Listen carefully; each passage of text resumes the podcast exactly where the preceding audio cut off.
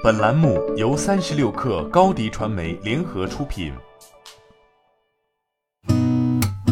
八点一刻，听互联网圈的新鲜事儿。今天是二零二零年十二月二十二号，星期二。你好，我是金盛。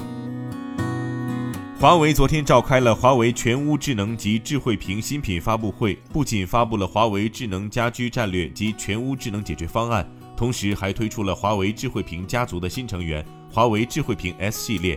共拥有五十五英寸、六十五英寸、七十五英寸三种屏幕尺寸，共计六款产品。其中 S 五十五版售价三千二百九十九元。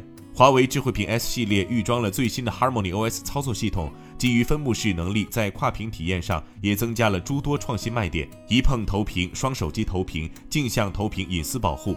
在系统交互方面，可以通过手机触控来切换频道、选片、搜片，增加了手机输入辅助功能。余承东宣称，华为智慧屏 S 系列十年不过时。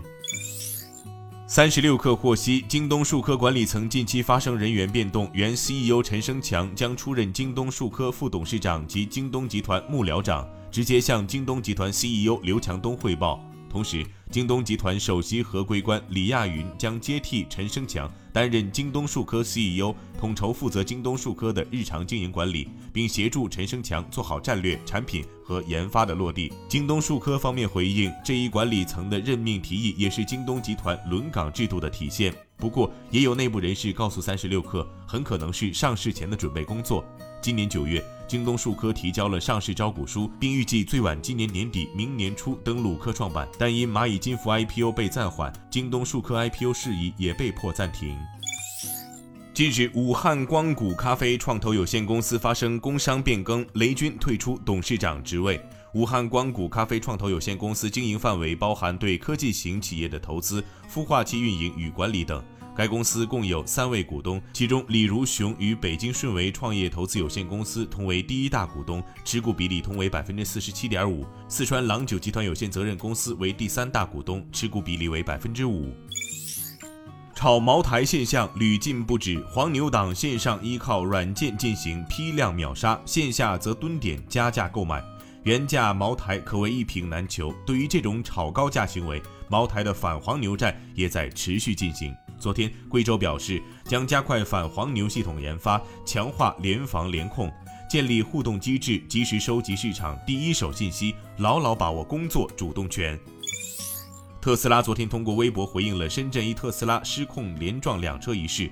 文章指出，经过对车辆数据的读取和分析，车辆的加速及先后二次碰撞发生过程中，驾驶员持续深度地踩下了加速踏板，期间并未踩下刹车踏板。当前正在协助车主进行保险理赔和车辆的维修事宜。今年一月，美国国家公路交通安全管理局也表示，将审查一份声称特斯拉汽车存在意外加速隐患的请愿书，可能会波及2013年到2019年生产的50万辆特斯拉汽车。当时，特斯拉回应称，这份请愿书完全虚假。新能源汽车行业或将迎来巨变。苹果首款电动车 Apple Car 将于明年第三季度正式亮相，目前仍未能确定 Apple Car 的具体发布时间。但两周前有媒体报道，苹果 M1 芯片的合作伙伴台积电目前正在与苹果合作研发自动驾驶汽车芯片，这意味着苹果电动车项目仍然处于进行中。随着国内直播带货跑步进入下半场，海外电商平台也看到了新的商机。近日，沃尔玛在 TikTok 上开启了时长一个小时左右的直播，这是 TikTok 首次尝试在直播中进行商品销售。此次双方的直播带货合作更像是一次联合测试。TikTok 并不会对沃尔玛的营销收入进行分成，也没有任何的费用。对沃尔玛而言，直播带货将为其提供一种新的方式。通过加强用户互动，接触到潜在新客户。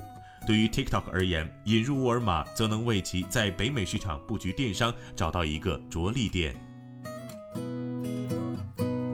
今天咱们就先聊到这儿。本节目由三亿人都在用的商业查询平台天眼查冠名播出。我是金盛八点一刻，咱们明天见。